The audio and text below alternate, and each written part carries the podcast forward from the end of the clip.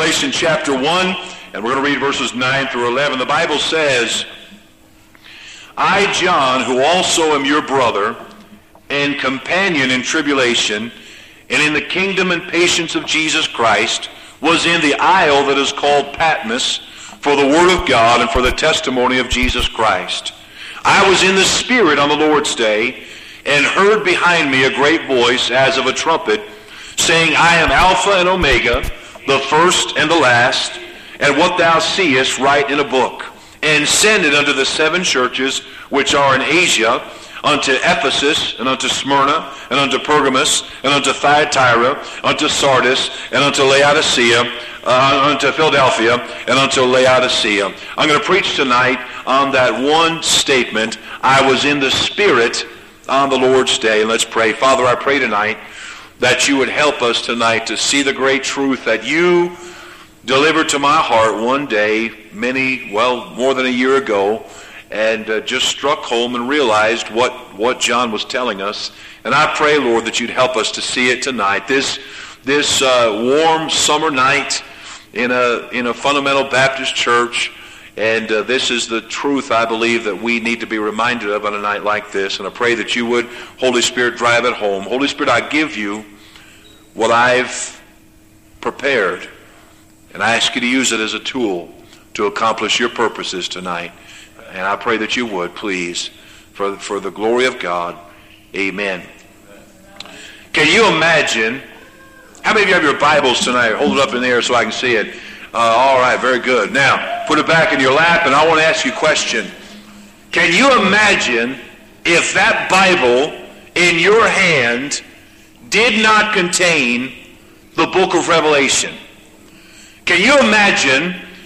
You know, we always talk about the 66 books. Can you imagine talking about the 65 books? It just doesn't have the same ring, doesn't it? Praise God for, I believe, all 65 books. Can you imagine, you know, you, you, uh, you, you quote through the books of the Bible, and can you imagine Titus, Philemon, Hebrews, James, 1 Peter, 2 Peter, uh, 1 John, 2 John, 3 John, Jude? It just doesn't sound right, does it? And all those little songs we have to quote the, the books of the Bible, they wouldn't work. They wouldn't fit ending in the book of Jude. Can you imagine the preacher standing up saying, Bless God, I believe this book from Genesis to Jude. It wouldn't sound the same, uh, the Bible without the book of Revelation. But I want to show you a couple other things. If we did not have the book of Revelation, if it were not in your Bible, we would not have, there, there, there are a number of things that you wouldn't have in your Bible were it not for the book of Revelation. For instance, you would not have the blessing that is promised to all those who read the book of Revelation. No other book promises a blessing to all of those who read it.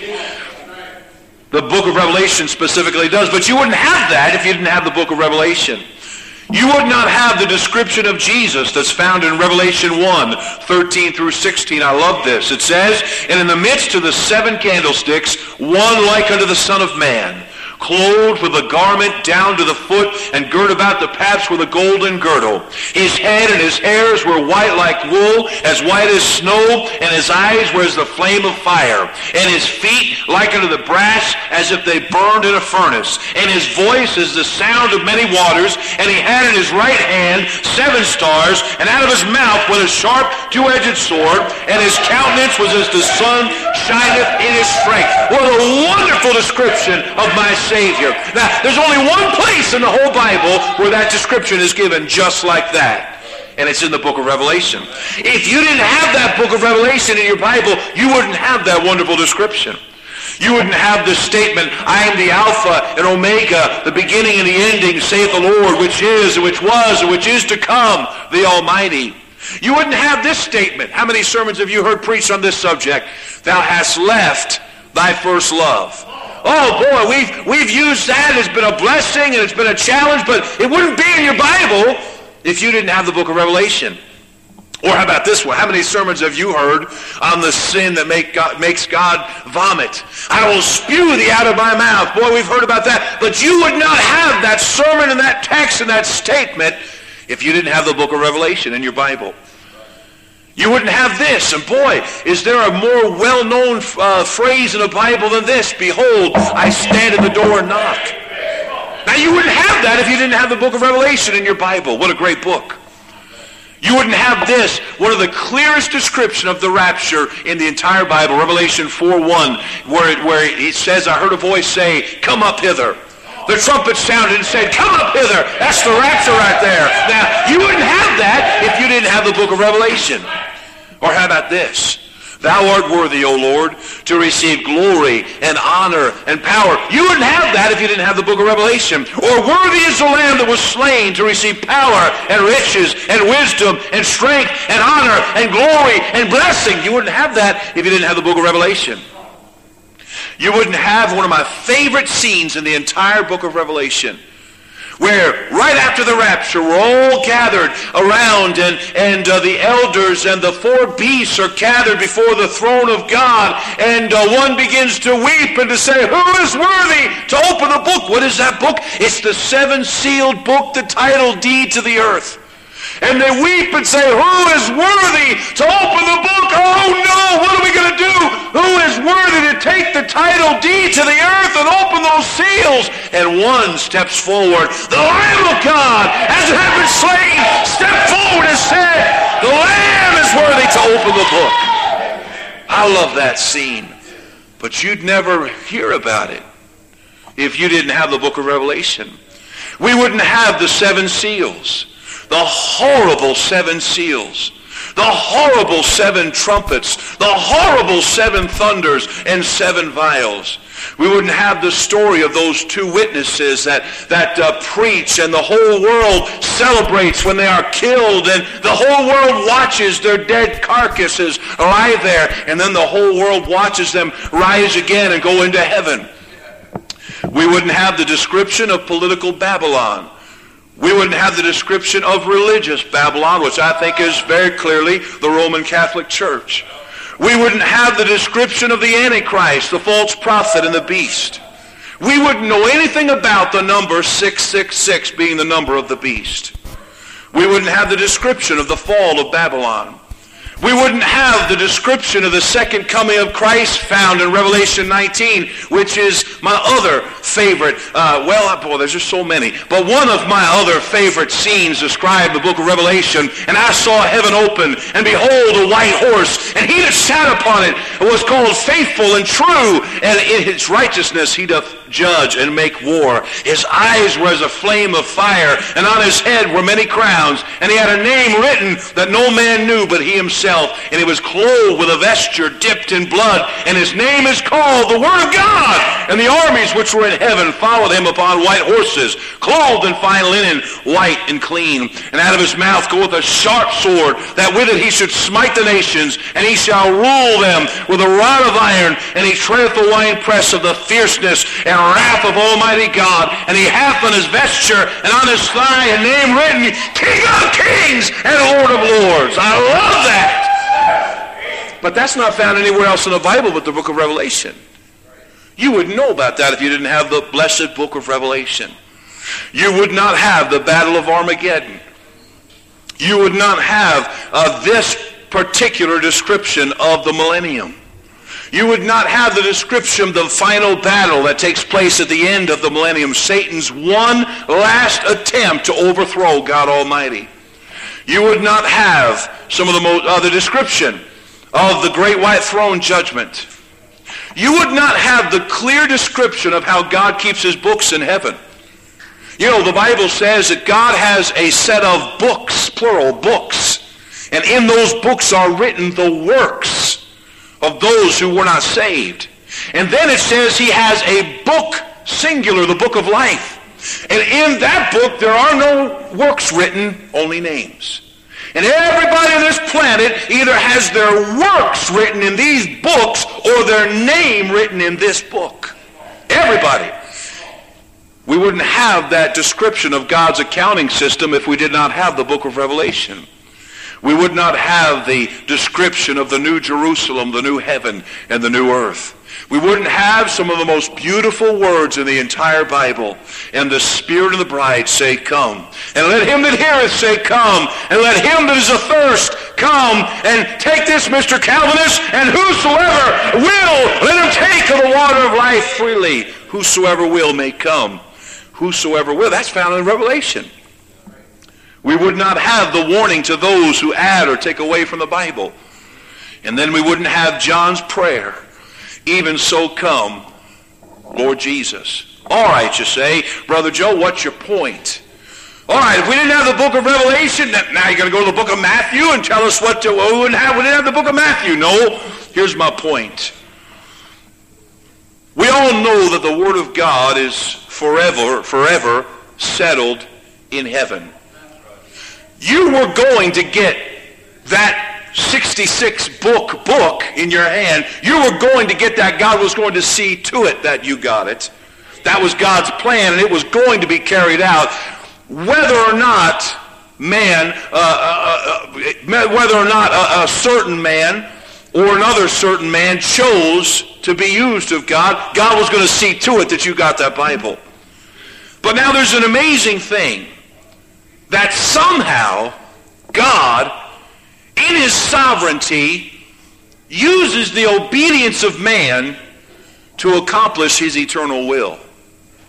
In other words, God is, and by the way, that's the most amazing thing to me. Uh, the, the, these folks that say, well, you know, we don't do anything. We're like uh, pieces on a checkerboard, and God just moves us around, and we have no choice whatsoever, and blame everything on, well, it's the will of God. And, uh, and they say, well, we, we have such a powerful God that uh, you don't have a will. He just does what he wants with you. Let me tell you a more powerful God than that.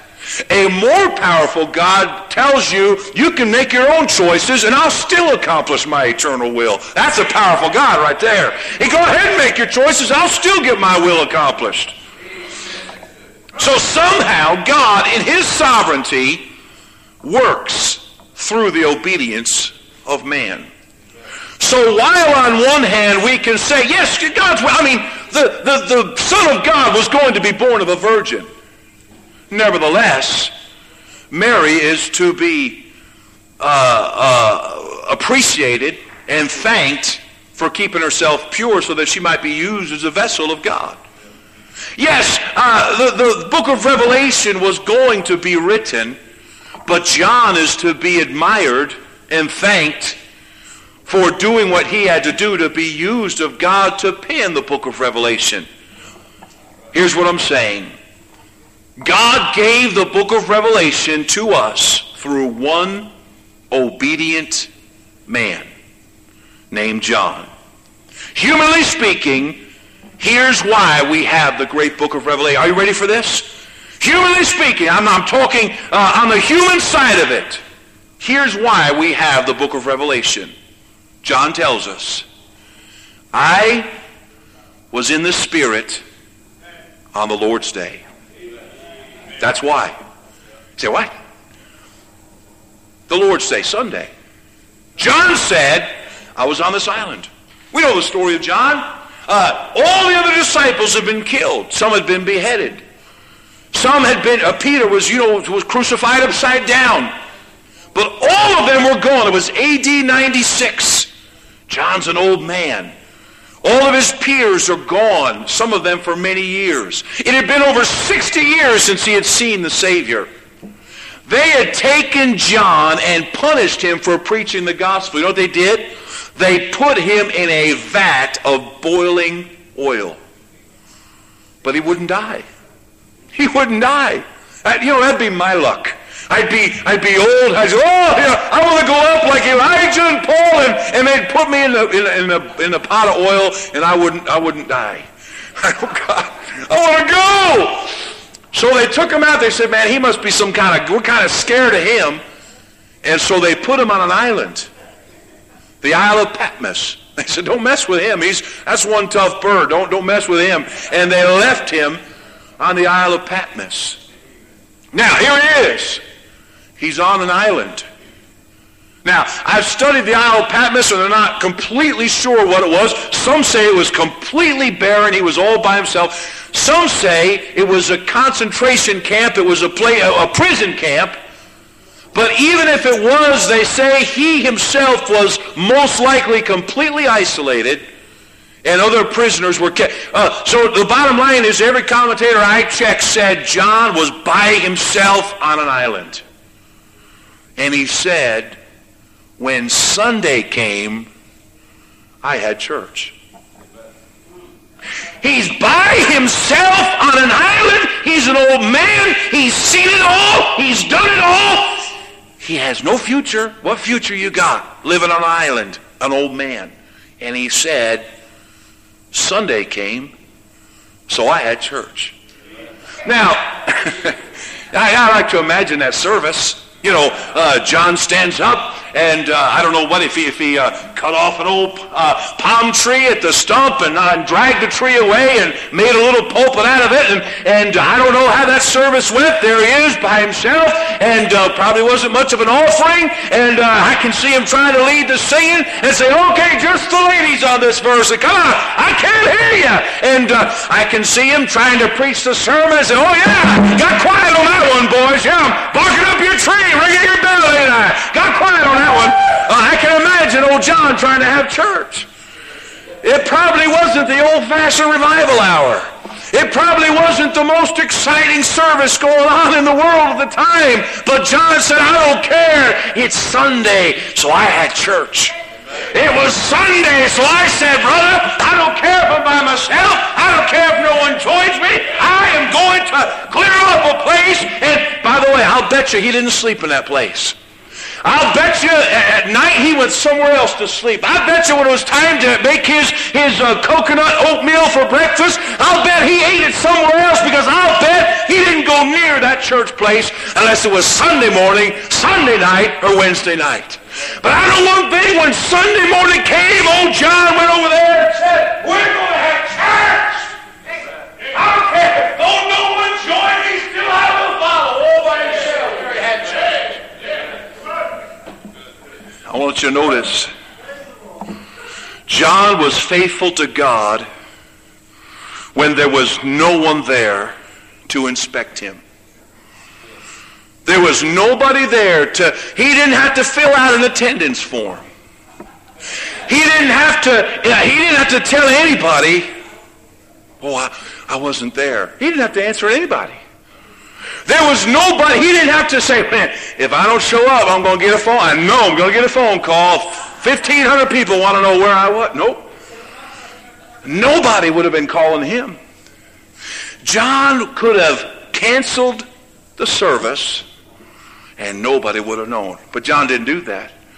John said, it's Sunday. I'm going to have church. You know what God's work needs? You know what the, the church of God needs in 2001? It needs some Christians who say, it's, when it's Sunday, I'm having church. When it's Sunday night, I'm going to church. When it's Wednesday night, I'm going to church. I mean, bless God. Yeah, if I'm supposed to do it, I'm just going to do it. If I'm supposed to tithe, I'm just going to tithe. If I'm supposed to read my Bible, I'm just going to read my Bible. If I'm supposed to pray, I'm just going to pray. It was Sunday, John said, so I had church. The most important decisions you'll make in your life, folks, will be the ones that you make when you believe nobody will find out. Uh, you know, it's not really. I, I got. I love revival meetings, and uh, we've had some good services in our church. But it's not really hard when, when, especially, you know, the, the preacher stands, you have revival service, and, and everybody comes down the aisle, you're watching everybody else leave, and pretty soon there's more people at the altar than sitting back with you. And you say, you know what? I believe I'll go down to the altar. You know, uh, that's not real hard. But when you're alone on an island and no one joins you and no one's there to inspect you, no one's there to call you, John said, it's church time. I'm having church. And I'm going to have church. I was in the spirit on the Lord's day. John was faithful when there was no one there to inspect, no one there to call. John was faithful to God when there was no one there to join him. You know what your pastor needs? He needs more people who will stand alone. More people you, you know what? You know what every church has got to have? Somebody that when the pastor says, hey, somebody jump up in, they're, they're getting up while they're waiting to hear what they're going to do. Somebody jump up and grab that. Okay, where, where, where is it? Oh, you say, I feel silly. Not as silly as an old man having church on an island with nobody there to have church with him. God needs some people to say, it's time to do right. The preacher needs some. I'm going to stand alone. You know, it's not hard to serve God on a team. That's not hard. I tell our folks in, in our church, and uh, we average about 60 on Sunday morning, and uh, which is about the best we've done so far, and thank God for it. But it's been a long, slow climb, and I've told our people this. I want to tell you something, folks. One of these days, you know, we've had the people come in to inspect. They come in for one service, and, uh, you know, they're all, one lady came in one time, and she says, uh, um, she says, oh, you know, I'm a, I'm a Christian musician. She said, my music has been on WFME. She said, I, I, I, I, I'm a professional. And uh, she said, we're looking for a place to worship. And I thought, man, don't even fill out a visitor's card. You, we know you're not coming back here. And uh, she was a nice lady. She had a nice husband. But, you know, we've had all kinds of inspectors come in, want to find out what we're about and see what we're doing. And I've told our people time and time again, I said, you listen to me, one of these days, we're going to build a building, and it's going to be out on a main road, and uh, it's going to start to attract people. And I, I want you to know that everybody, whoever comes, is welcome. But I want you to know that I will always know that the people that build this church are the ones who came and sat in an old uh, dance hall in a VFW hall where there's a little bit of smell of cigarette in the air and we had to clean the beer off the floor before we started the service and, and uh, there was uh, sometimes they forget to shut the jukebox off in the next room and but you came and you sat there in a metal folding chair and it wasn't that comfortable but you came and you said I'm going to worship God. I'm going to serve God. I'm going to do right right here because this is where they preach the Word of God and serve Him. And I say, you know, when, when those folks start jumping on, uh, on the, uh, the, the bandwagon, they're welcome. But I'll always know who stood when they had to stand alone. God needs some people that'll stand alone. God needs some people. John was faithful to God. Get this after he had already done his service for God. John was, I mean, you imagine? He was one of the twelve. The greatest accomplishments of John were done. All the great things that he did in the writing of the Gospels, and, and, and he was done. Not in his mind, he wasn't. He said, I got more to do. John was faithful after he had thought he had done uh, his service for God. You know, I've heard people say to me, as I've knocked on doors, and I've never gone after anybody who, you know, uh, to try to, you know, I, I don't look at people and say, oh, boy, if we could just get them in the church. Man, I want to find folks who are lost, get them saved, get them baptized, get them into church. But once in a while, you know, you knock on a door and they'll say, well, I'm from such and such church over here. And, uh, but, you know, I don't go anymore, this or that or the other thing. And Call me if you ever need anything. So you call them. and they say, well, you know, I've, I've done my service for God. I gave my sacrificial gift. Or I, I put in my years in the bus ministry. Or I helped build the building for such and such. Or I did this already. You know? And I always want to say, if you're done, then die. I mean, why did God leave you here after you got saved? To serve Him. And if you're not serving Him, why are you breathing? Why are you taking up space? Hey, I ask you tonight. You say, well, I, you know what? I served the Lord in years gone by, and I put my time in. Then go to heaven. If you're done, leave. I'll ask you here to work for Him.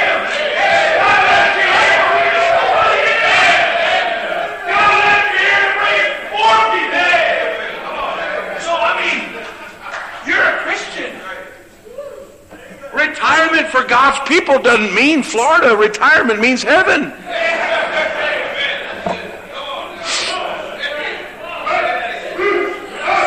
John was faithful to God when it seemed that God had forgotten him. Now I know God never forgets his people. But there's one month out of the year when it seems like God has forgotten his people. Uh, for some reason, the month of August. It just, the month of August just seems like where did God go? And then, you know, every year, every year since I've been a pastor, the month of August is just like, oh, is it ever going to end? If September 1st gets here, it's like everything changes. It's like Jesus came again. But the month of August, it drags and everybody goes out of town and it's so hot and nothing happens and, and nobody's getting saved anymore. What's going on? Boy, this year I planned everything for August and, and then I'm, I'm going to leave. But, uh, but I, it's hot and it's long and it's tiresome. But God hasn't forgotten you. Let me tell you something. Can you imagine the mindset of John as he sat in the Isle of Patmos? How he must have thought, God, remember me? God, remember the disciple whom Jesus loved? Have you forgotten me? I wonder how long he was there. He thought God had forgotten him. Or could have. I don't think he did, but could have thought God had forgotten him. Let me tell you something. If you've never been to the place where you think that God doesn't hear you anymore, you'll get there. Your Isle of Patmos is going to come where you just think, boy, everything's gotten so bad, and the loss of a loved one, and a heartache, and an illness, and a reversal, and everything's gone down, and it just seems like God has forgotten me. Let me tell you something, though. Just as surely as your Isle of Patmos will come, your book of Revelation will come too. John was faithful to God when it seemed that God had forgotten him. He was faithful to God, though his co-laborers were all gone. It'd been over 60 years since he'd seen Jesus. Peter was gone. Paul was gone. Both Jameses were gone. All of his fellow. Remember, this is John of Peter, James, and John. Peter and James are gone. No more. Uh, the, the sons of thunder was just a memory. The miracles the, the, the transfiguration, it's all just a distant, distant memory. And all of his co-laborers are gone. Let me tell you one reason I admire your pastor so greatly. I was probably 14 or 15 years old, and I was sitting in a church about 25 minutes from my home. And it was the first fundamental church I'd ever, ever seen. I'd never seen fundamental, a fundamental church before this. It was a great church. And I remember the pastor saying it was a meeting, and I don't remember who was preaching. It may have been uh, Dr. Bob Gray from Florida. It may have been, I believe, I know he preached there, and I heard him. And it may have been him or somebody else uh, preaching. But at the end of the service, the pastor said, I'm going to ask Pastor John Morgan to come, and, and he's pastoring in, in uh, Brooklyn, New York. I thought, man, I, I didn't know there were churches in Brooklyn. I know there were churches in New York City. We always hear about uh, nobody's doing anything for God in New York City. What a blessing to hear. And Pastor Morgan came up and closed the service that night. Here's the thing. I could name for you many of the pastors who were in that room that night. And of all, I could name for because I was paying attention. I was going to be a preacher. And I didn't know that, uh, that God was going to have me come back to my home area, but I knew I had a burden for my home area. And so I listened closer, and I could name them for you. They became my heroes. But of all of those pastors there that night, dozens of them, some of them building great works, I only know of two that are still behind their pulpits that were there back then 20 years ago. One is Pastor Tom Crichton in Rhode Island, and the other is your pastor.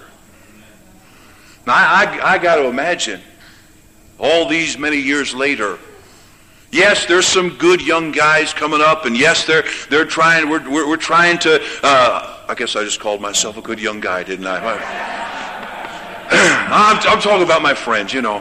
Pastor Dingus is going to be here next. All those guys. I'm a bum. But, uh, but yes, there's some guys, some zealous guys, and we want to see some, God do something. But I imagine it must be awful lonely for your pastor sometimes to think about the men who've maybe got tired of laboring in a, the, the field of the Northeast, went somewhere else. Some who have gone into sin will be out of the ministry forever.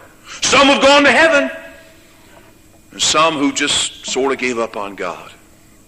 And yet, here he is. Here he is. I'll bet sometimes, though God's blessing here, and though this is a phenomenal thing that God is doing, and though this is a beautiful building, I'll bet it'd be real easy for him to let the devil whisper in his ear and say, Pastor Morgan, you're on Patmos. All your co-laborers have forsaken you. But you know why God continues to bless? Because he gets in the spirit on the Lord's day. He just does what he's supposed to do. You know why? Well, God will, when God will bless you greatly is when you just say, when it's Sunday, I'm going to have church. And even if I'm all by myself, when it's Sunday, I'm going to have church. John was faithful to God when it seemed God had no use for him. What do you think John at the Isle of Patmos could have convinced, if he tried to talk himself into well, God could use me to do this. What could he say? What else? Here, I'm alone. I'm forgotten. It's over. I'm old. What could he possibly convince himself there was left for him? I don't know, but he said it was Sunday, so I had church. I think of Dr. Robertson and several years ago at pastor school, and I'm sure he's, he's made this statement uh, hundreds of times, and probably I've heard him say it dozens of times, but I remember him saying it one time more than any other. It was in 1995, and I sat there as a, I hadn't even been a pastor for a full year. And I heard that great, great, great man of God stand behind the pulpit before he preached and pray, God, what do you have for me? And I looked up. I said, what does God have for you? God, you know, uh, and then I looked back down and thought, oh, just praying here. A man who has served God for decades and moved his country for God looks to heaven on the doorstep of 90 years old and says, at that time he was, and says, God, what do you have for me? What do you have for me to do? And here we are giving up at 40. Here we are thrown in the town. Say, well, you're just not as young as I used to be. Oh, what does God have for you? John was faithful to God when it seemed that God had no more use for him. God, John was faithful to God when he could foresee no good coming from it. I want to tell you, you know, uh, our early days of our church, we had one group of people that grew. I'm talking about we reached one group of people. You know what it was? Single moms. That was the first group of people that we really started bringing into our church when we first started. And God broke my heart for the lack of manhood in our country. But I, I, my heart breaks for, for you moms, and I, I'm sure you must be here. And it just seems like there's no future. It just seems like you're spinning your wheels and you say, where am I going? What's going on? I want to tell you, God has something. God's doing something. Don't you quit now. Don't you, don't you give up now. No, you, uh, when the, when the Lord's day comes, you get the Spirit. You have church. God has something for you. John was faithful to God because it was supposed to be. There's going to come a time when all your incentives seem to be gone. When, when even the big goals don't thrill you anymore. When even the Bible doesn't thrill you like it used to. And then, if you're a good Christian, you'll continue to serve God for one reason because you're supposed to. And that's why, humanly speaking, in your lap today is a book that contains not 65 books, but 66. Because John said it was Sunday. So I had church. No one joined me, but I had church. I mean, a, an island, I, I would assume it had a beach. I would assume there was waves coming in on that beach. If that was me and I was 90 something years old, And there was nobody around us, and they had church. Hang I'm, I will live at that beach. John, put my feet in the water, the waves coming in.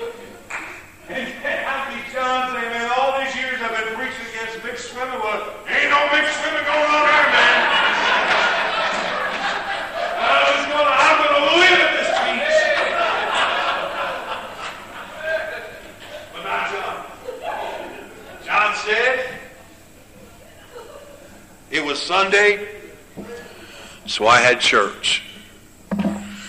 Give me just two more minutes, and I want to describe for you what happened to old John. I'll bet you week after week after week, he stood up. Maybe he quoted the, the gospel he had penned. He got up, and I'll bet you with tears in his eyes as he stood and he thought about the Savior. Over 60 years ago, the Savior that he had known and loved and walked with. And he stood there behind his little makeshift pulpit and talked to nobody. And with tears running down his face, probably every week, he said, In the beginning was the Word. And the Word was with God. And the Word was God. And as he wept, he said the same was in the beginning with God. All things were made by him, and without him was not a thing made that was made. And he maybe he stopped and said, God, how much longer can I go on? And it was light. And the light was the light of men, and the light shineth in darkness, and the darkness comprehended it not. Oh God, how long are you going to leave me down here? There was a man sent from God whose name was John, of course, John the Baptist. He was not that light, but was sent to bear witness of that light. And as he stands there quoting the scripture, having church by himself because it's Sunday and that's what he was supposed to do, the old man thinks he's going senile because he hears a voice say, I am Alpha and Omega. And he, he said, You're old, John. Just keep going here. He quotes a little more of the Word of God that he was blessed to pen. And he says, He was not that light, but was sent to bear witness of that light. That was the true light, which lighteth every man that cometh into the world. And he hears a voice say, The beginning and the ending. He said, Man, oh, mind don't play tricks on me. I know that voice. And the voice said, saith the Lord, which was, and which is, and which is to come. And he turned around and he said, Jesus. Oh, Jesus, it's been so long! My Savior! And he looked into the face of the one whom he'd not seen in 60 years. And why did Jesus and give him this great book? For what reason? It was Sunday. So we had church. I want to tell you, folks, life is full of blessings that God has for you if you'll just get in the Spirit on the Lord's Day. If you'll just say, when I'm supposed to read the Bible, I'll read it. When I'm supposed to, and even when it doesn't make sense, and even when it bores you, and even when you're tired, and even when it's summertime, and you say, where are we going? What's the point? Nothing's happening here. God says, you just keep, you just keep getting in the Spirit of the Lord's day. And one of these days, I'll only tell you something. No, there's not going to be another book of Revelation penned, but I'll tell you one thing. Just as much as God had a book of Revelation for John, he's got something for you if you'll get in the Spirit on the Lord's day. If you'll just be faithful to God, God's got something for you. Something big, something huge, something I can't do, something you can do but I can't do. Something you can do that Pastor Morgan can't do. God has something big for you. God has something big for you, but you must stay faithful when you're supposed to. Let's pray. Father,